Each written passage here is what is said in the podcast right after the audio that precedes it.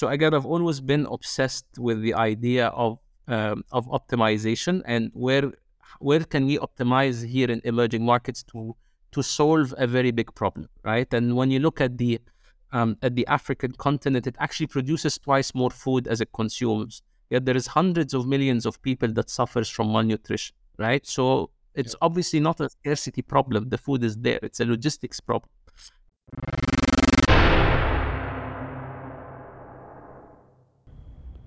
That was the voice of Belal El-Megharbel, co founder and CEO of MaxAB, the B2B marketplace for retailers. I am your host, Ali Zwail, and this is the Startups Arabia podcast, where you learn about the Arab startups ecosystem from the best founders, investors, and operators in the region. Welcome to the Startups Arabia podcast. My guest today is Bilal Al Mugharbal. Belal is the co founder and CEO of MaxAB, after he graduated from Virginia Tech, Belal decided to join the family business and worked there for two years before joining the famous ride hailing app Careem, the biggest exit in the Middle East so far. Despite a stellar career at Careem, he left the Middle East's first unicorn to build an app that would transform the Egyptian B2B grocery marketplace forever. In 2018, he teamed up with Mohamed Ben Halim, his co founder and the CEO of MaxAB, and formed the e commerce marketplace MaxAB to connect informal food and grocery sellers with suppliers and provide a wide range of services to underserved areas in Egypt and Morocco. I think I can safely say that MaxAB is one of the most highly valued and fastest growing startups out of Egypt. And that makes for a very interesting conversation that I'm sure you'll all enjoy. Now, here's our interview.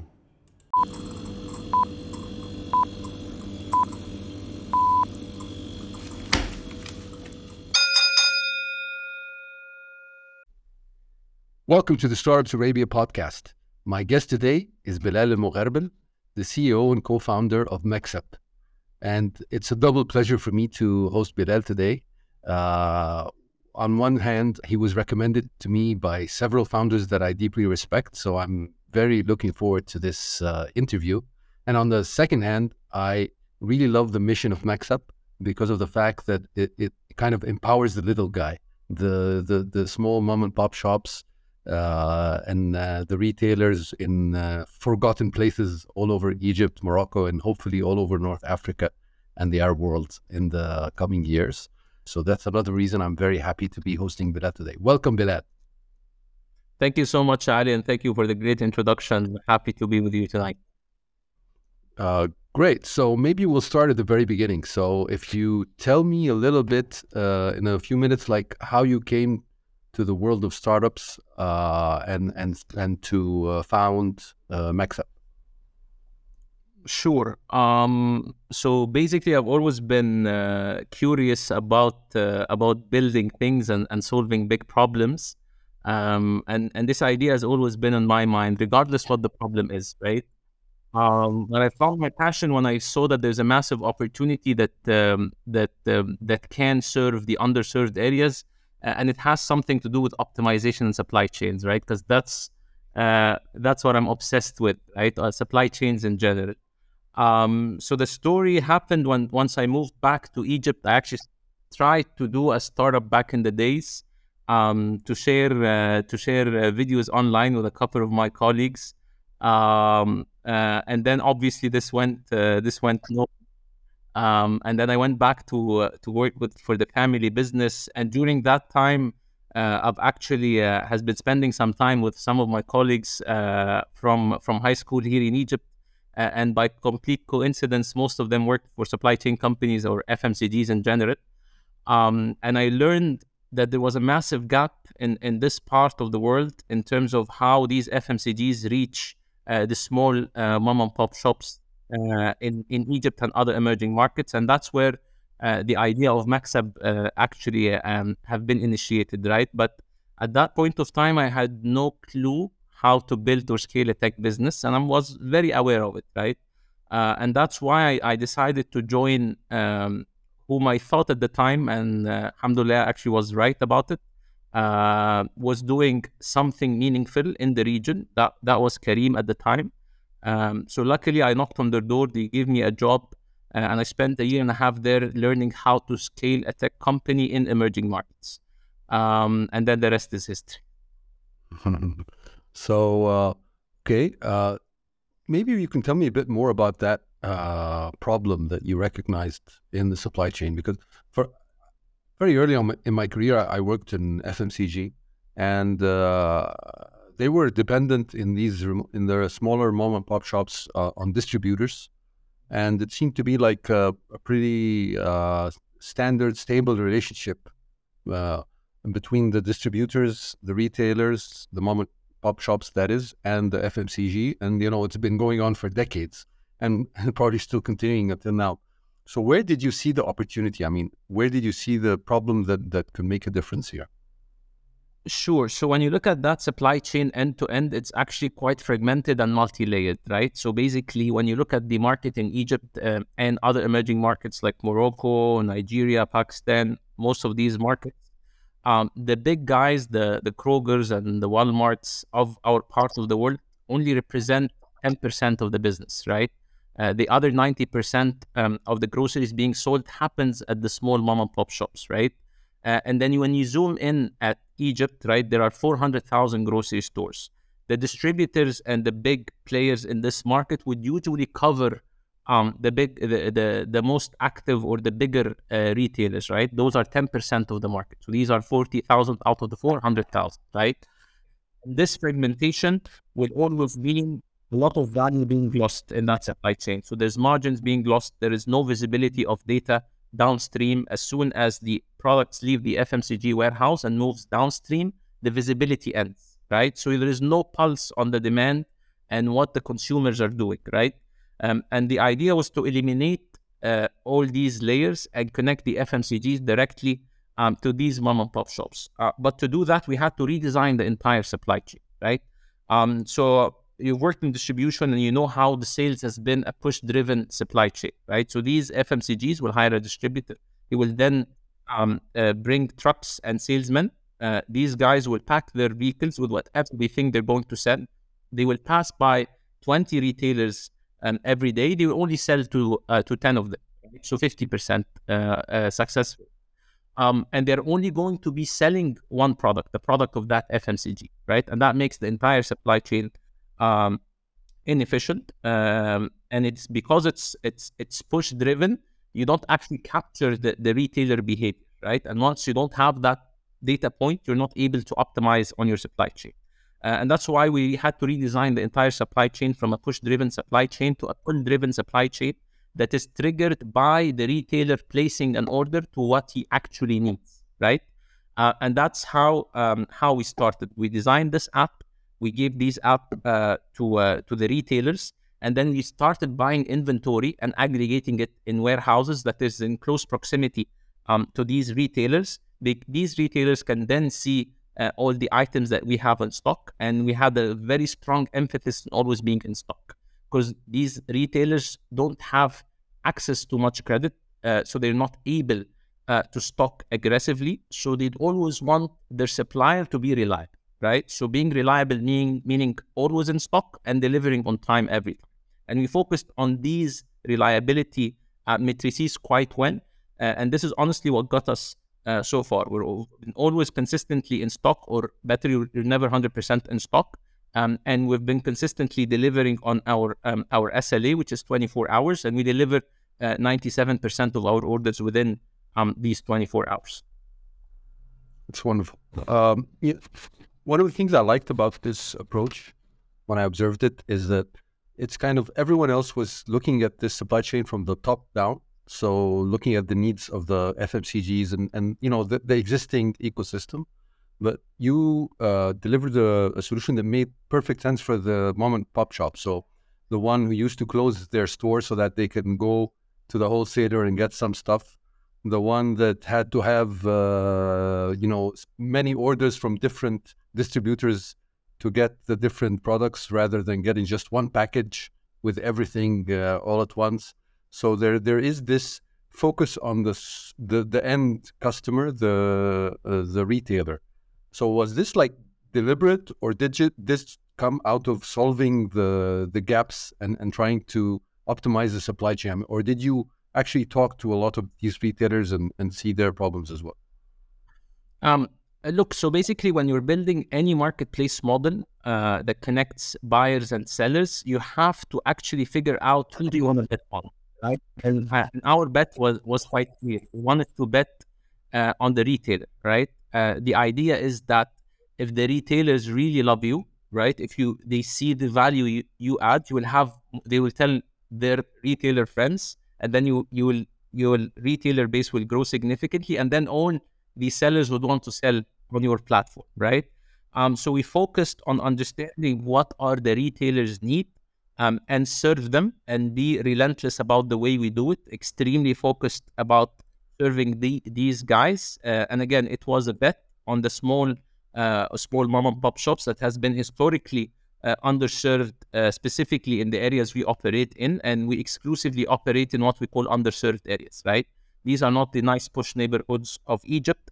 Uh, these are actually uh, semi well covered by the by uh, by the other players in the market, and then focus on the ones that has historically been suffering from the lack of, of reliability um, um, in this market.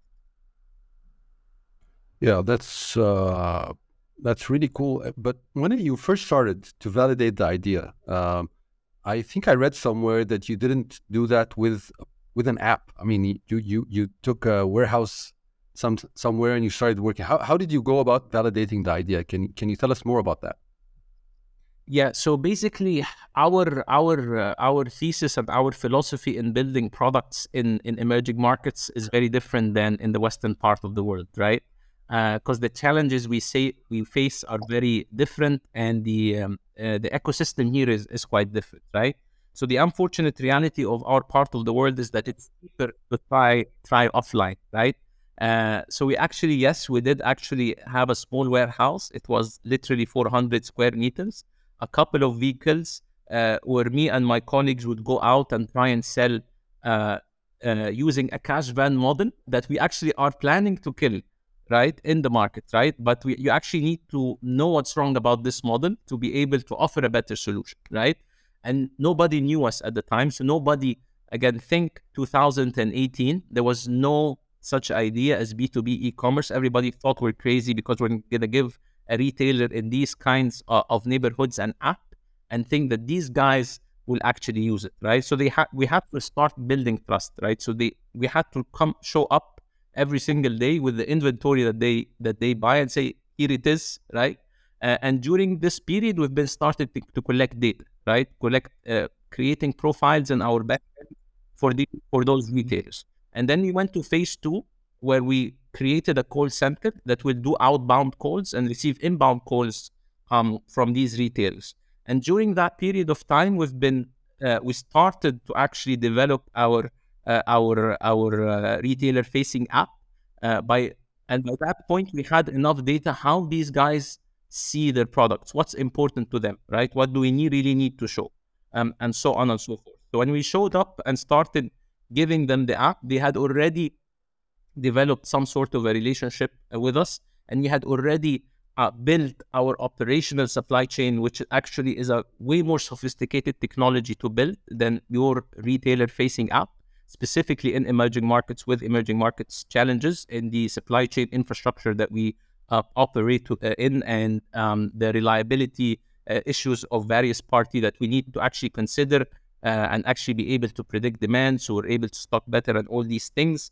Uh, these were very unique challenges that we were focused on um, at the beginning. Um, and that's how we, we, we actually started. Now, the idea of moving people to the app um, was actually quite challenging, right? Because we were using our boots on the ground, our field force to actually onboard the retailers on an app, which was something that has not been done uh, ever in the region before, right? The, the, usual salesman has always been used to selling a product, right? What while we were selling a service, right? We're selling our application. Go on the application and you'll find all the products you want, and will actually show up uh, within 24 hours. Now, as people started trying the service and we actually showed up, right, uh, it felt like a magical experience for these guys, right? Um, and that's what kept them coming back. Um, and that's when we started um, scaling quite significantly. Right. And, and how long between like beginning to test the idea until you had that app in people's hands? I, I think we launched the app uh, anywhere between uh, four to five months from selling our first product. Well, so I mean, you it was still quite quick. Uh, I guess you you started by getting your operational system set up, uh, some relationships with suppliers, and then you went to the market, and then you built the app, right? And you started selling the app, so to speak. Exactly. Exactly. I, I mean, yeah. So four months uh, looks quick now that we are close to a five years old company, but felt like ages uh, when we very first started, right? Yep, yep. So, uh, I mean, it's really cool how how quickly things have moved, isn't it, uh, over the the last five years? But but maybe I'll start from something very basic. I mean, how did you come up with the name for MaxAB? I think you started with another name. Uh, little birdie told me it was Muerrid or something like that. But MaxAB is such a cool name. It's so on target. Uh, and uh, just for non-Arabic speakers, it means profit. So I mean, something very relevant to small retailers. How did you come up with that name? We've actually changed name like uh, a couple of times before landing uh, on MaxAB. Uh, and, and and we wanted a name that fits both in Arabic and in English. Uh, so again, we thought, what's the most important thing in the life of the retailer, right? And it's making money, right? That's uh, they, they're trying to feed their families, uh, and hence uh, we came up with uh, uh, with Maxep in Arabic. And then, what exactly do we do? We maximize value by connecting point A to point B directly, and that's like Max AB, right?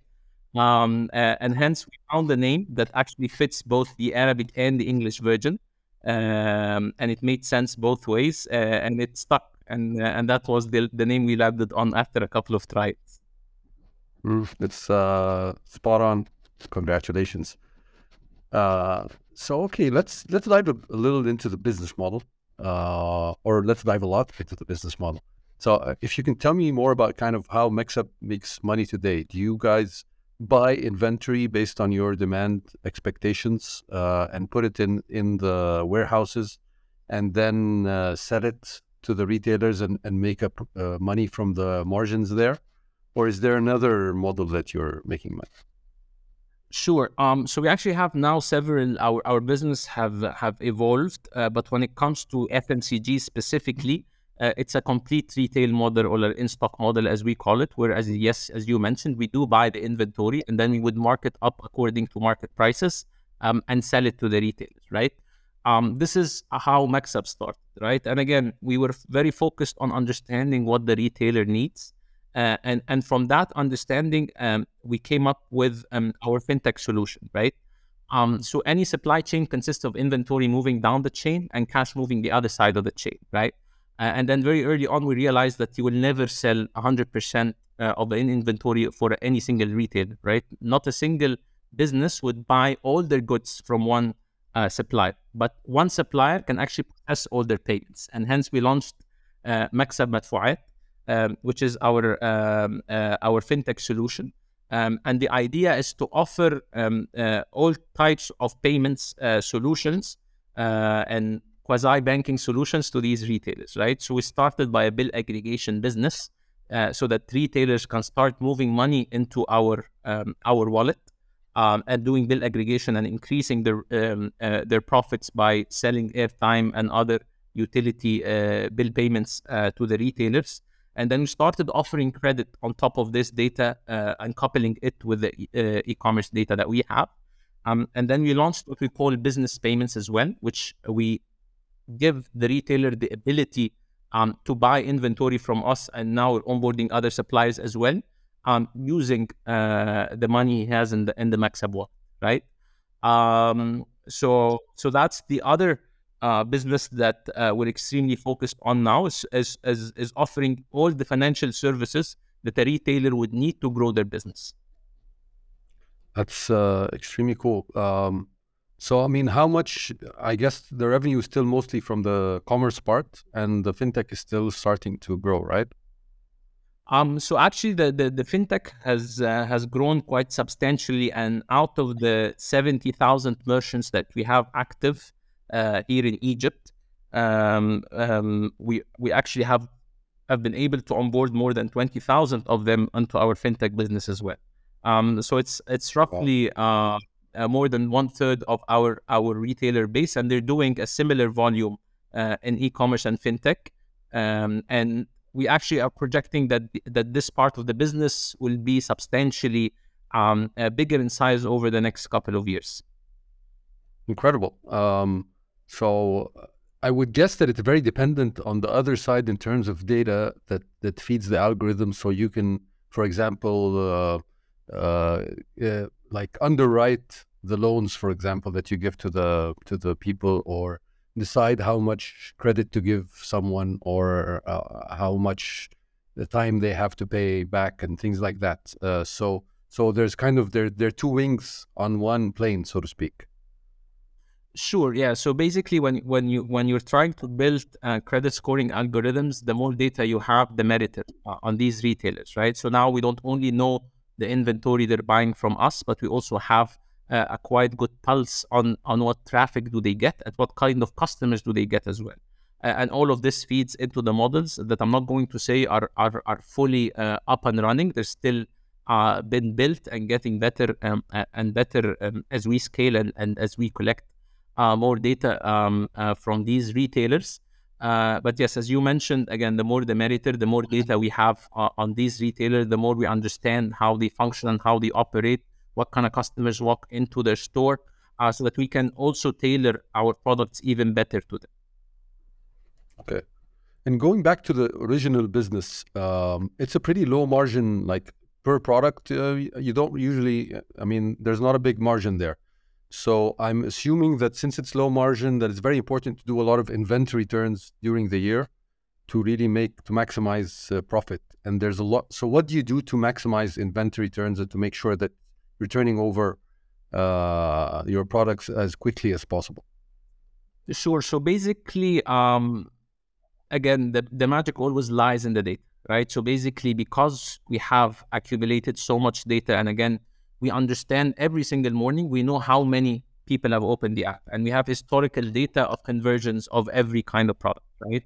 Uh, on the app. And then we use this data to build what we call the just in case inventory model. We operate with a very limited inventory on hand. You cannot work with a just in time model in emerging markets. It's just very theoretical. On ground is unapplicable. And we don't have to stock 30 days or more uh, like a normal offline wholesaler right? So we actually operate with only 10 days on average of inventory on hand because we have um, this data. Uh, now you leverage this data as well to build a, a, personalized pricing engine and a personalized promotion engine. So we've built these two items, these two models as well to be able to push um, and adapt for every region. So our business is what we call hyper local, right? So our um, the guy that buys from us would buy from other wholesalers is in his neighborhoods. Nobody have yet to reach the scale and the coverage we have um, in this market, but we have to adapt to the compet- competition in these markets, right? Which are usually small offline um, wholesalers um, uh, in these um, in these areas where everybody sells with his own price. So a single unified price does not work, right? Um, and that's what's unique about the B2B e-commerce uh, business um, that is not very applicable uh, for the B2C um, e-commerce business, as an example, right? Um, and uh, as you mentioned, yes, it's it's a business of low margin, so scale is extremely important, and operational efficiency is of utmost important, right? Uh, so that's why we also f- focus on uh, all the operational technology like route optimization and dispatching, picking and sorting uh, optimization inside our warehouses as well. And then you also start adding value added services such as the credit, such as um, data analytics that we um, sell to our uh, cost, our suppliers, our FMCGs to be able uh, for them to take better decisions. So we give them stuff like market share data, uh, price elasticity, and how much uh, a one pound increase uh, in their pack of whatever good they sell uh, on their demand. we do new product launches. So if they want to try a new product in the market, uh, we're very quick to put that uh, on the shelf and give them uh, retailers feedback, which are things that have never been applicable before. Um, and by stacking all these on top of each other, we're able to build uh, potentially a high margin business, not a low margin business.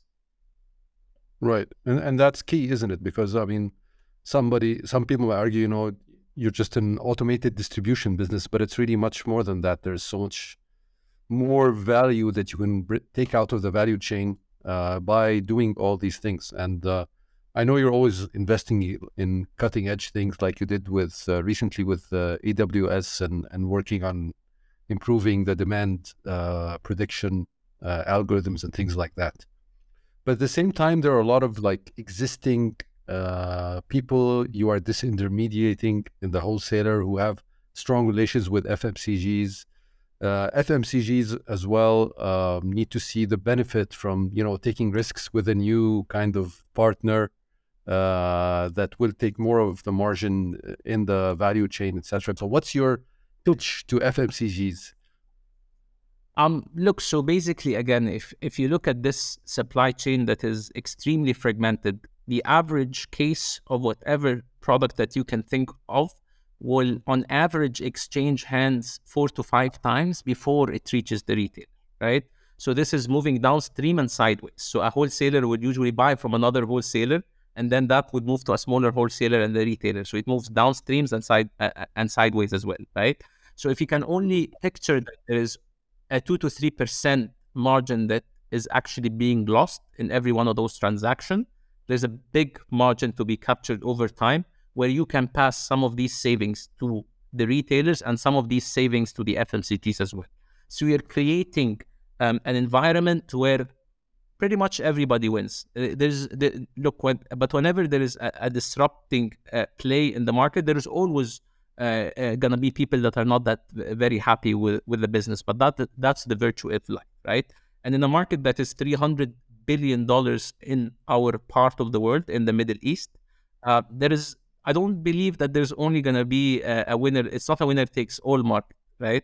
Uh, so there's always going to be room uh, for incumbent players, and we also have for we foresee that some of these players will change the way they do business, right? So they will start offering different unique propositions to the FMCGs, um, uh, so that they create room um, uh, for a disruptive a, a disruptive player uh, to actually improve the efficiency of that market overall.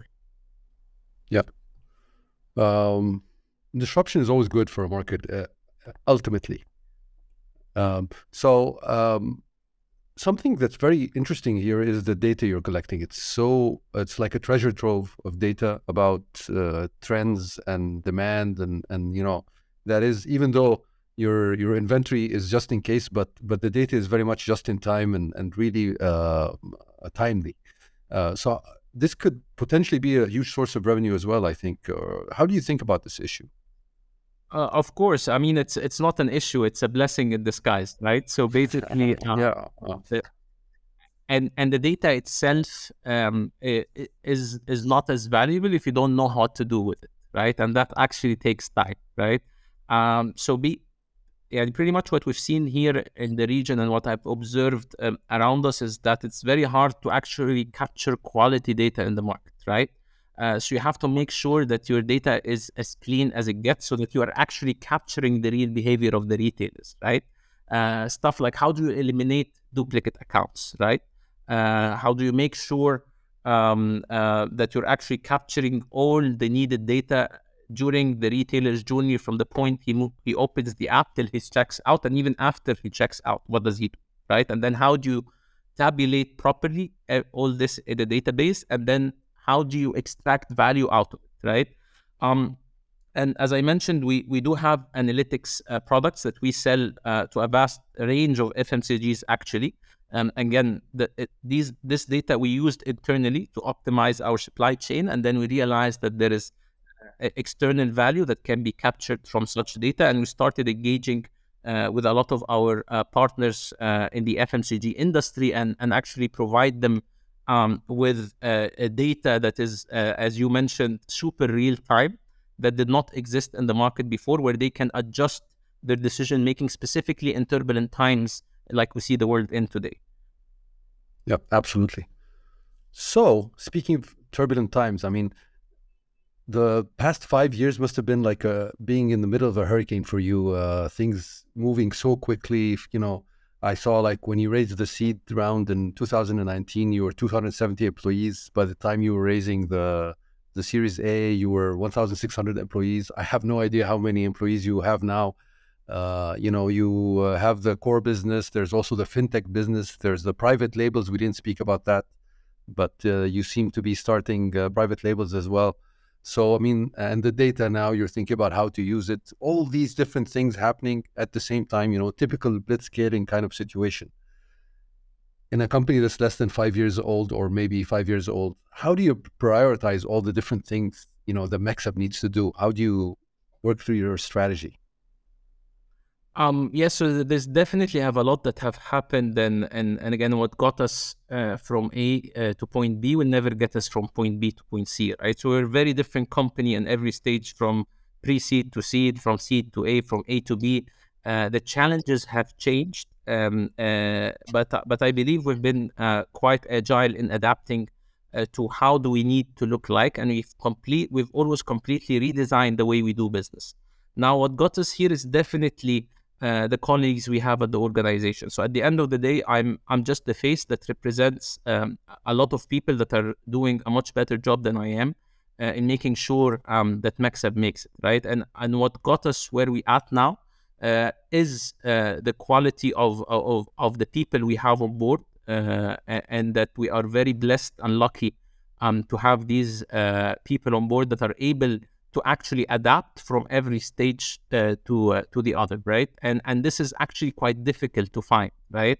Um, that to, the, the the same people or the vast majority of them are able to be hustlers on ground when needed, and then sit in, fr- in front of a computer and then analyze data and then build structures and operations. We're now 3,500 people in the organization, so I we we can. There's no way you run this business like when it was 200 people or when you were only six, seven people in the office, right? So th- there's a lot that needs to change how we do decisions, how do you build checks and balances uh, that make sure that you're building for the upcoming stage, right? And you always have to not lose yourself in dreams and hopes uh, of the future or and not to be um, too distracted by the day to day and find that balance um, that will always make sure you're doing and getting the targets that you've set for yourself on the short term without deviating from the path that you set for the company to the future. Yeah, and I guess the role of the the CEO changes as well dramatically from you know each stage to the next, and maybe at this stage it's more about your your role is more about resource allocation, deciding you know where to put the resources of the of the company and delegating you know the actual execution to to others and and following up on that i guess. More so than it was where you were probably your hand was in every single decision in the first year or two.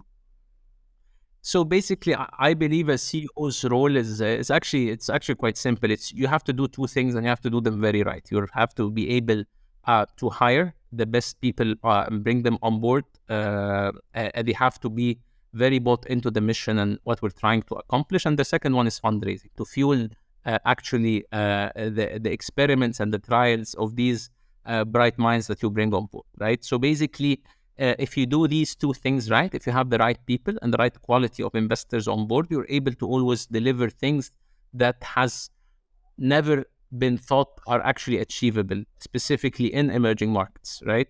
Um, and again, the, the, the hard thing is that it's actually quite difficult to build uh, a technology business in, uh, in, in the North African region, to be precise, um, where there's not that many companies that have reached uh, that scale. So the hard part is that there is no reference, right?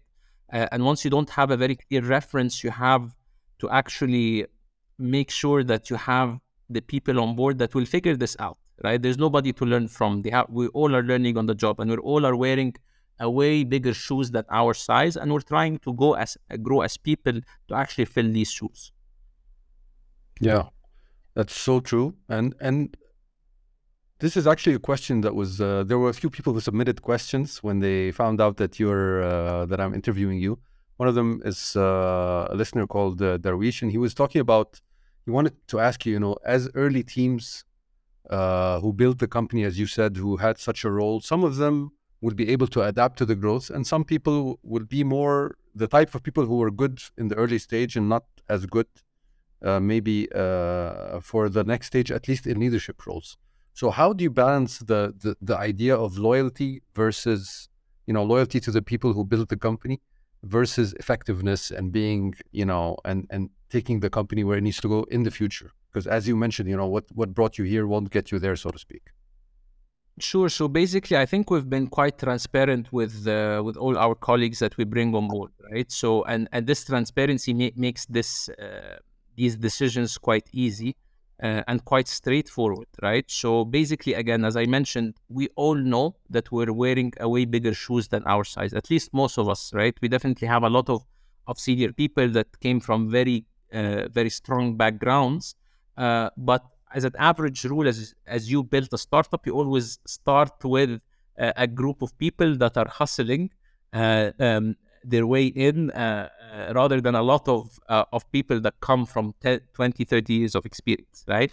And we always make it clear what we appreciate and how do we foresee this journey. And as what I mentioned to you, I've always mentioned inside the company as well that what got us to point E, A won't get us to point B, and what got us to point B won't get us forward and you all need to adapt, right? And it's very easy for people once this is very clear um, to them to actually know what's known from them in this upcoming period, right?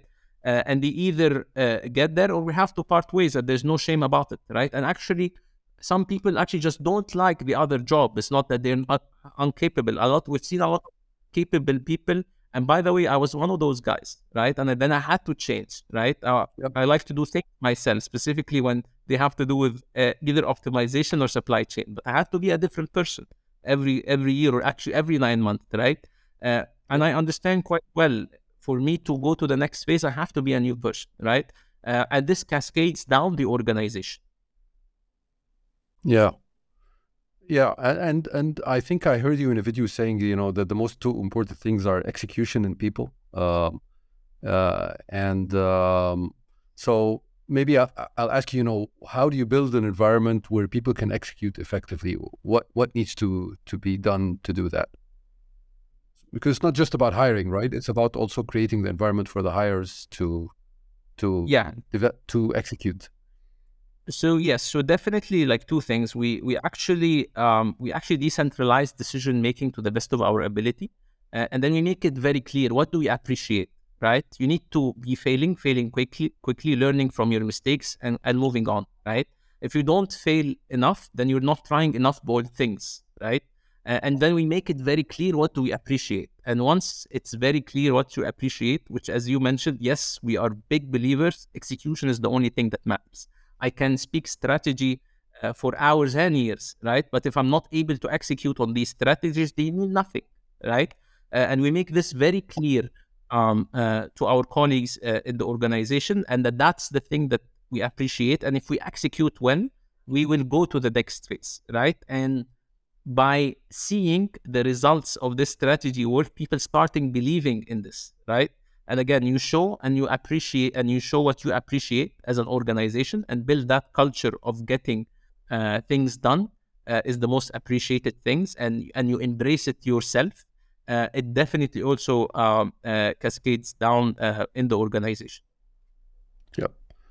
So going to another thing, I mean, these are very tough economic times. Um, a lot of startups are doing layoffs, etc. Uh, at the same time, mashallah, uh, I was uh, like on LinkedIn. Uh, your it says that your headcount has grown ten percent. I, I expect it's probably more in the last year, despite all this. And I see you have a lot of job openings. So, um, is that isn't that risky that you're growing so fast in, in these types of times? Look, so at the end, at the end of the day, you, you have to actually take bets right? This is as tricky as this time is. Uh, we believe that there's so ma- so many opportunities that arises uh, from this uh, madness that's happening all around us, uh, and we actually want to capture these opportunities. Like what what other people see as a challenge, we see as an opportunity. Uh, and we've also honestly been blessed uh, with a business model that we're building that is actually does well in, in in tough times, right? So the thing that people don't stop doing is they, they don't stop paying for stuff. Hence, the fintech payments it's still uh, growing quite fast, and they still buy food. Right, the average Egyptian spends forty percent of every uh, pound he makes on groceries. Right, Uh, so it's, we, we've seen these trends of people trading down from high um, uh, expensive items to lower items, from big pack sizes to small back pack sizes, and we've been able um, to adapt quite quickly um, to this as well. Um, and that's what have actually made us able to actually capture um, uh, growth uh, in this uh, tough environment. And as you mentioned, um, we're we're quite an efficient uh, go-to-market strategy, right? So we are actually extremely cost efficient in a lot of cases uh, for a lot of FMCGs to actually give us more inventory to move, not less, because we are efficient in how we put their products on the shelves of these retailers. Wonderful. So Belal, um, you have so many things pulling you in so many different directions. You know, uh, operations stuff, uh, hiring, as you mentioned, uh, uh new initiatives, uh, probably investor relationships, board meetings, etc. How do you organize your time? Uh, what's a typical work week look like? Um, well, I'm I'm quite a messy person that you would not find half my meetings scheduled in, in my calendar, and I manage by observation. So I'll be walking like a crazy madman around the office trying to see what everybody's doing. Uh, but again, that was uh, an earlier phase, and I'm trying to change. Uh, I'm, I'm, I'm, becoming a more organized person to be able to cater um, uh, for for these changes. Uh, and again, as you operate, we operate today in 24 uh, or 25 cities today in, in two markets, and launching the third market um, quite soon as well. so I cannot, I, I don't see everybody, right? So I have to actually start putting uh, these things together. And again, I depend a lot on uh, on my colleagues uh, in both the um, uh, the management team uh, and and the rest of, of our colleagues to actually empower them to take these decisions. And and my job now is pretty much to bulldoze their way, right? And that's what I always tell them: like, how do I pave the way for you to what you need um, to deliver? Um, and by the virtue of my job now, I actually have to spend at least 50 to 70% of my time externally, managing external stakeholders, and as you mentioned, fundraising um, uh, investors and, uh, and partners uh, in the ecosystem uh, to be able, again, uh, to capture these uh, growth opportunities, right? You need things that will make you grow by leaps and bounces and, and, and at a specific scale. These opportunities have to be quite big to actually move the needle and that's what I'm uh, I'm, I'm personally focused on. Uh, plus um, plus fundraising. Cool. So you going on another tack, uh, you're currently hiring a head of manufacturing for your private label products. I saw that in the job openings, and that's homework very well. Huh? You've done your homework very well, Ali. well, I, I try just to. So uh, you know, it seems you're making a big investment in the private labels uh, area. Can you can you tell me more about? So it's a lot of vertical integration that you're thinking about these days. Can you tell me more about what drove you in this direction? Sure. So basically, again, it was driven by mainly our insights from our data telling us that there are specific gaps in the market that nobody is filling, right? Either a specific right. product that goes out of stock uh, quite a lot from the suppliers for one reason or the other, um, or either there is um, a new product or a product that the uh, consumers don't care too much about what brand it is. They'd rather care about a high quality alternative at a cheaper price. Um, and then we leverage again all this data to actually manufacture them with other manufacturers that have underutilized uh, manufacturing capabilities, right? Um, so we also working with our suppliers, we figured out that there is so much unutilized capacity in manufacturing here in Egypt. Um, for one reason or the other, like the um, the supplier planned for something that never happened, uh, or the supplier actually wants to deliver a cheaper alternative that, but he doesn't want it to actually harm his brand if he's a tier one brand, and then we work with them in utilizing um, these uh, these production uh, plans so that they can actually save money overall or make more money and also the, the retailer makes some money and the consumer buys an alternative at a cheaper price, right? Um, and it's a very, very, very hectic job to uh, to manage, uh, uh, honestly, manufacturing uh, capabilities that are not fully uh, under your control and making sure um, at the end of the day this is people's food, so quality control. Uh, there's no room for mistakes. Like not showing up on time, this can be tolerated. But again, when it comes to people's food, we actually are um, uh, quite focused on this. So uh, for whoever is applying for this role, it's going to be a very hard role, and and uh, hopefully we're able to fill that position soon. Yeah. So I, well, good luck to them. But uh, do you have? Uh, I mean, so I guess the way you're balancing, you're actually helping your suppliers. So that's why you're not worried about this spoiling the relationship with the suppliers because you're actually giving them the the use better use of their existing capacity. And I second what you said because about the brands and they're worrying about brand uh, dilution. Because I, I know one big FMCG who had they had two brands uh, and uh, they had exactly the same product inside the package, but just totally different names and positioning. Uh, because they don't want to dilute the main brand and say you know they're selling the brand cheaper and they want to um, you know increase uh, their market but aren't you going back i mean aren't you worried about focus? Like that that this is a very different type of business with very different success criteria? And yes you have the data to say that these private labels are needed but but the actual operations part can be uh, how can i put it like dilutive of your focus and your bandwidth. Yeah, so the, the way we do these these kinds of initiatives that we actually create a company within the company uh, where the head of that vertical is completely empowered to take a lot of decisions and building his own operations so that they can run as quickly as they can, right? Um, and again, so we try to balance between the best of both worlds, use the data that MaxAB have and then run uh, a, a, very different operation. So it comes from the realization first, right? So what you see uh, companies do mistakes with where they think it's going to be the same business, right? And then they start treating it as an extension to their business, right? It's an extension to their value, but it's a whole different business, right? So you have to treat it like one. Uh, and then you empower that team to take decisions, and then nobody else is affected within the normal organization, right? Um, they treat them like another supplier that's trying to sell uh, on our platform, right? Uh, and then you actually create um, some sort of a healthy internal um, competition of people, uh, different teams trying to give the retailers best quality uh, goods at the most affordable price. Yeah, so it's so it's kind of like the data layer is like the base for everything in the company, and then you have different things built on it, from commerce to private labels to fintech, etc.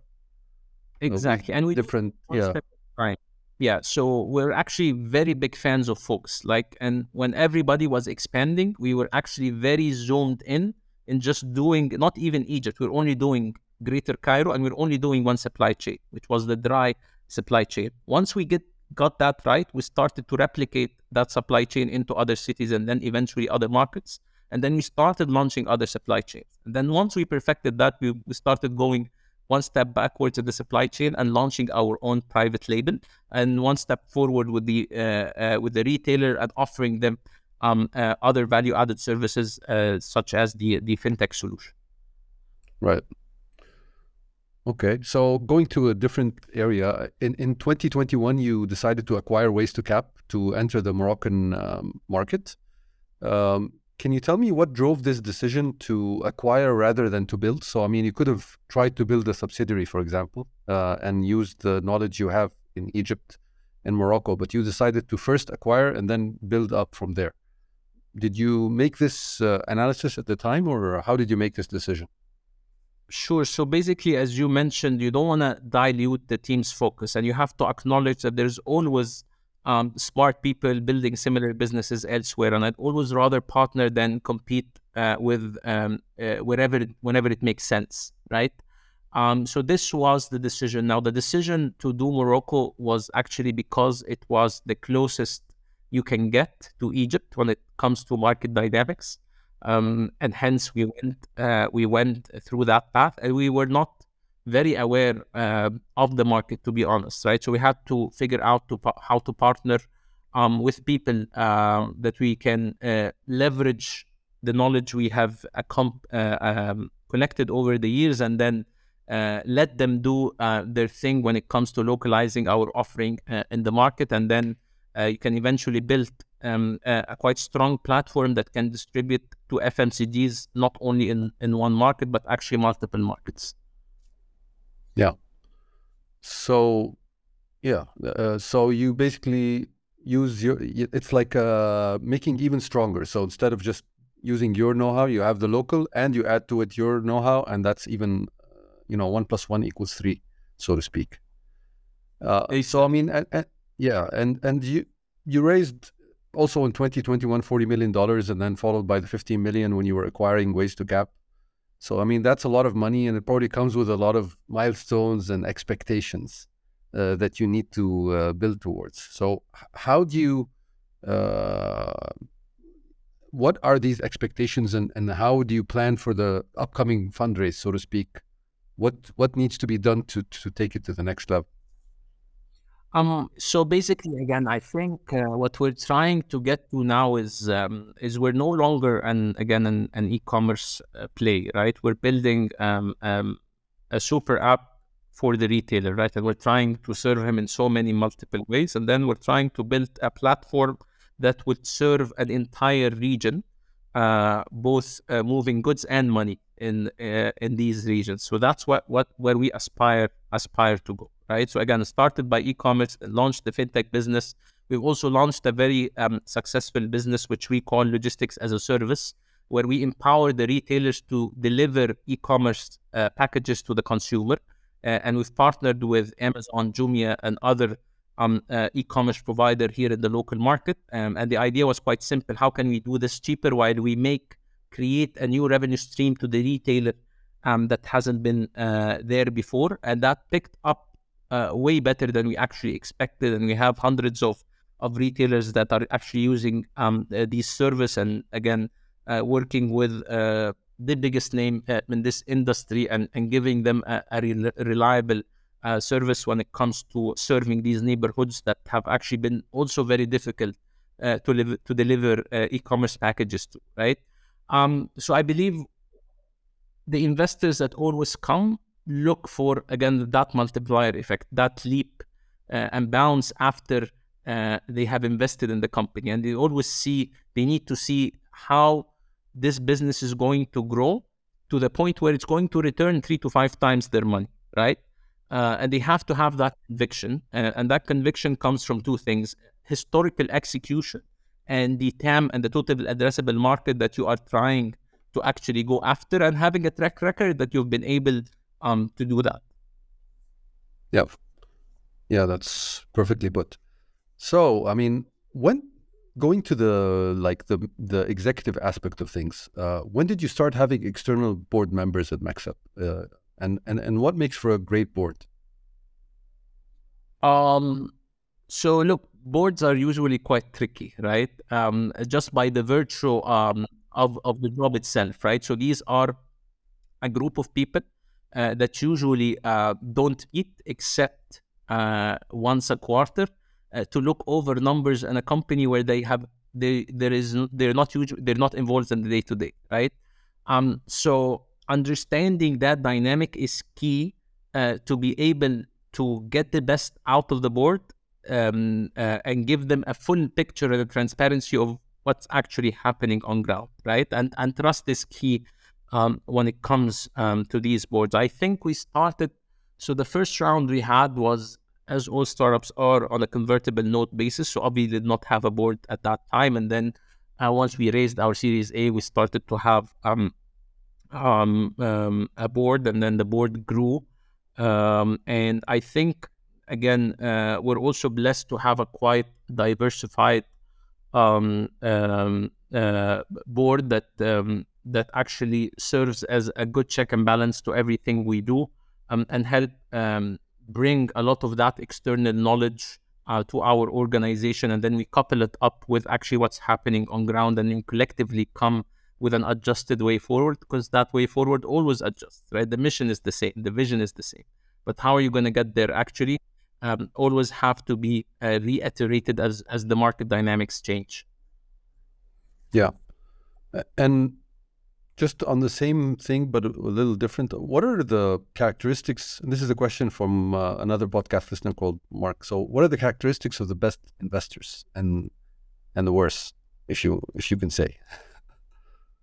Um, look, so basically, I think the best in, in, investors are are usually ones um, that uh, that listens, right, uh, and actually have uh, uh something useful to say, right, uh, most of the time, right.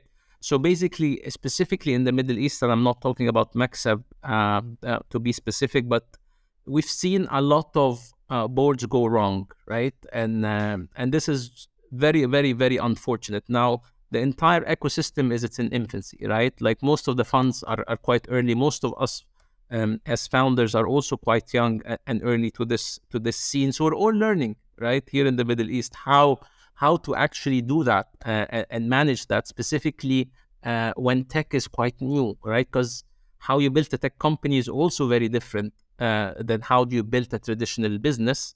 And building a tech company in emerging markets in Egypt mainly um, and Morocco, like these kinds of um, of North African markets, also very different than how you built a tech company uh, uh, in Europe or uh, or the US, right? Uh, so I think everybody is is kind of learning, and and it is yet to be seen how is a perfect board for such a company um, uh, evolves. But what I can tell you is again, we're we're all learning uh, during this process. We're all, all going to do uh, our fair um, share of mistakes as uh, as board members or as um, as management teams till we figure out how do we get there. But I think um, the, the best again are are ones that listens and know when to actually tell you uh, something insightful and when do they get away from your way so that you can do their things and that's have been our experience with the best board members they they they really know when to uh, actually uh, uh, intervene and when when do we actually get out of your way, right? And there's no there's there's, there's nothing nothing wrong about it, right? Um, and I believe it's it's uh, some of the best board members that I have seen uh, are the best at doing these two things. Yeah, that's um, a very good uh, answer and a very diplomatic one, I must say. And um, uh, it, it kind of uh, come brings me to another question by by Mark, which is about listening. Actually, uh, of course, listening is also very important for the leaders of our organization. For you, how have you worked on listening and and you know being a better listener uh, and a better arbitrator, so to speak, inside the company? Sure. So the tricky thing about MaxAB or any supply chain business that there's so many different minds in place, right? By by virtue of it, a supply chain. So you have uh, the commercial aspect is very different than the operational aspect, very different than the financial aspect, and very different than the technology and the product side of things, right? Um, so be able to manage all this. There's no other way but listening, right? So you have to have a certain level of humility that allows you to actually listen and learn. And again, it comes by the acknowledgement of knowing that we don't know everything or I don't know everything. And I'm wearing, again, a way bigger shoe than my size, right? So once you, you come up to those uh, realization, uh, you start listening quite, uh, quite, uh, quite more, right? And then you make up your judgment because you usually have a wider um, um, uh, scope and a wider view of what's happening uh, and that's and that's how I personally take decisions, right? So you listen uh, to ev- to everybody in the room. I am I usually like to be the last person to speak, right? So I usually like to absorb um, all the information uh, that is available, um, but you never wait till you have hundred percent of the information to take a decision, right? You don't you cannot function with fifty percent either, right? You need to have seventy to eighty percent of the information uh, to be able to take a decision. And then the, rest is honestly intuition and luck. I'm not going to lie, right? So you trust your instinct, you trust your intuition, um, and then you take a bet, right? And again, sometimes I'm right, sometimes I'm wrong, and then I, I acknowledge full consequences of all these bets that we take. Yeah, and and as a wise man once said, if you wait till you have hundred percent of the data to take a decision, you're too late. So you just have to do it this way. Other it doesn't work any other way. Um, so uh, that's uh, great, and you also need to communicate a lot, right? Both internally and externally. I mean, the CEO is basically communicating all the time. So, what are the best practices for for founders? You know, should everyone know bad news? Uh, when do you communicate what? Uh, uh, you know, uh, how do you make that decision, and how and how do you drive communication? Look, I think transparency is always a key to success, right? So so, yeah, even when hard decisions have to be made, full transparency has to be there, and it's usually uh, to a lot of people's surprise will be taken much better than they have thought. Right, as long as you're doing the right thing by the people, as long as um, this is the right decision for the business, uh, you always have uh, to be as transparent. Now, I'm not saying I'm, I'm the best communicator whatsoever. I'm usually, I actually think this is one of the things that I'm not very, very good at that I'm trying uh, to improve. Um, um, uh, and our colleagues and, and the organizations, most of them are helping me get there.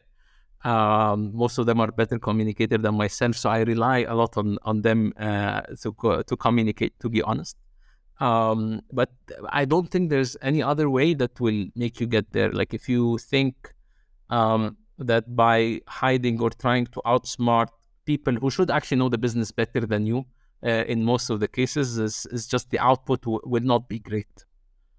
Yeah. No, I mean, and, let me say, I mean, one of the reasons I um, I asked this question is because I I saw a video of uh, some of the drivers or the delivery team uh, in MaxAB, you know, talking, and they seem to really um, have alignment and clarity towards the vision of MaxAB and have the ambition with the company to really grow it and and loyalty to it. So I felt that you were doing a good job actually communicating. Uh, we're trying. The team. We're not perfect, but we're, we're trying. Yeah, great. So. This is a, another question from Darwish, another podcast listener, and and and he wants to ask you what keeps you motivated day in and day out. Well, again, I think what keeps me motivated is is is I do see the light at the end of the tunnel. I I I I see the opportunity uh, to build a company that will define the region, right? Or this is the ambitious uh, ambition, at least, right? Uh, and this goal I'm very focused on, and I'm trying to do my best uh, to get there. Now, the, the, the rest is outside my hand. So anything that's in my hand to do, uh, and I don't do, keeps me up at night. As long as the rest is is things that I cannot control and couldn't have done a better job uh, in, I actually sleep like a baby. Like I wouldn't mind these things whatsoever, right? Um, so so I think uh, the trust that our investors and our colleagues have put in, in, in, this organization makes me want to get there, not just for me, but for, for all of those, again, whether our colleagues or our investors that have um, trusted in us to get there. Uh, and I think if we are able to do what we claim we are going to do, uh, we're, we're going to leave a dent. And this is something that encourages everybody um, on the MaxAB team to keep uh, hustling till we get there. Um, I'm sure it does. And this is kind of a personal question. I wasn't going to ask you, but it occurred to me now that you know you were um, you you were you were at Virginia Tech, and then you know you went and you joined your family business. You were importing steel, you know, something totally uh, different from the startup world, and then you kind of made a very big decision, I think, I would expect to leave this and to go into the startup world and to do something. I mean, why? Why? Why didn't you just stay uh, in the company? What What made you want to do this uh, startup to make this dent that you were speaking about? Look, I think if if you are to uh, to be successful and, and build something meaningful, you have to really love what you do, right? So I was looking for this thing that I really love to do, right? Not that I'm making money at or whatever, right? So that's a byproduct that comes at the very end if you are actually ends up loving and being good at uh, at what you do, right? So again, I've always been obsessed with the idea of um, of optimization and where where can we optimize here in emerging markets to to solve a very big problem, right? And when you look at the um, at the African continent, it actually produces twice more food as it consumes. Yet there is hundreds of millions of people that suffers from malnutrition, right? So it's yeah. obviously not a scarcity problem. The food is there. It's a logistics problem, uh, and that excited me actually quite well um, uh, to actually go on on this endeavor and, and and try and see can you get some of the bright minds uh, here in the Middle East, whether they are from here or excited about the region, and get them to solve that problem. And what will be the result is yet to be determined if we're actually successful uh, um, at, at what we do. Uh, but just long story short, I believe you have to really love what you do because it's a very, very, very long, very, very harsh uh, life, more than can people imagine. Right? We only see um, the bright the, the, bright side of things and and the articles and the announcements of fundraisings and acquisitions and all these things, but it can be a quite uh, lonely journey um, to get there, and it requires an intense amount um, uh, of resilience, specifically in markets that um, uh, in the Middle East in general that is not um, as structured or as stable uh, as the western part of the world. Yep, uh, I, I agree. And um, with that, maybe I'll go into the quick fire round and start with uh, this important question relevant to what you were just saying, which is how do you unwind and how do you relax and stay energized? Oh, well, that's a tough one. I don't. I, I don't think I'll I'll, uh, I'll get to the point where I'm actually very relaxed till we hit specific milestones, right? Uh, and I'm not saying uh, it should be this way. It's um, it might be a devil of my own making. It might be uh, my own personal issue. Uh, but the the reality is uh, is again uh, I'm, I'm I only relax when there is nothing more that I could have done, right? Um, so so so again, there was a very uh, recent incident when there was um, um, a big issue with with Silicon Valley Bank, and I'm pretty sure your your listeners are uh, are aware of this. And we had some money, right?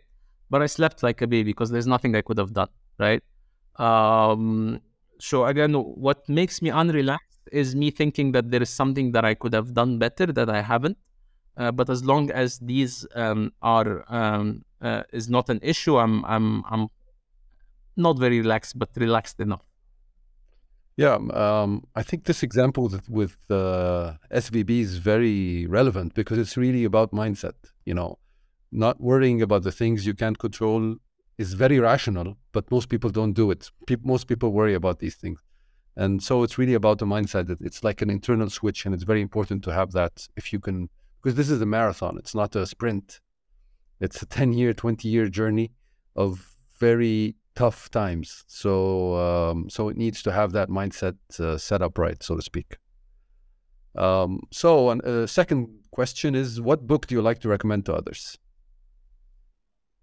Um, um, so what? Yeah, there's a lot of interesting books that I've uh, that I've read, and I've and I've always actually I I, I like the books um, that that are not very theoretical about the way of doing business. Rather, are usually stories of actual business uh, businesses that have actually succeeded and, and and looking through how they've taken decisions. And I think um, delivering happiness, which is the story of Zappos. That, that's a company that used to sell shoe that got acquired by by Amazon. Was was one of the best uh, books that I've ever read because these guys went to uh, one of the and competed with one of these behemoths and they were very very very focused uh, and what they do uh, they actually made it and then eventually got acquired right? Um, so this is this is one of, of, of the books that I can recall uh, that I really really uh, actually learned a lot from. Yeah great example. So um, who do you think we should have as a guest on the podcast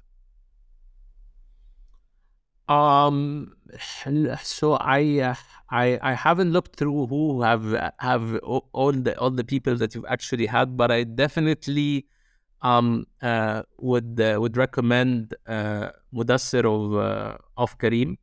Uh, he's he's he's one of the most resilient people that I've ever seen in in in my life. Uh, and he's actually was able to make uh, a very big dent in a, in a lot of people's life. Some of them realized it, some of them did not realize it.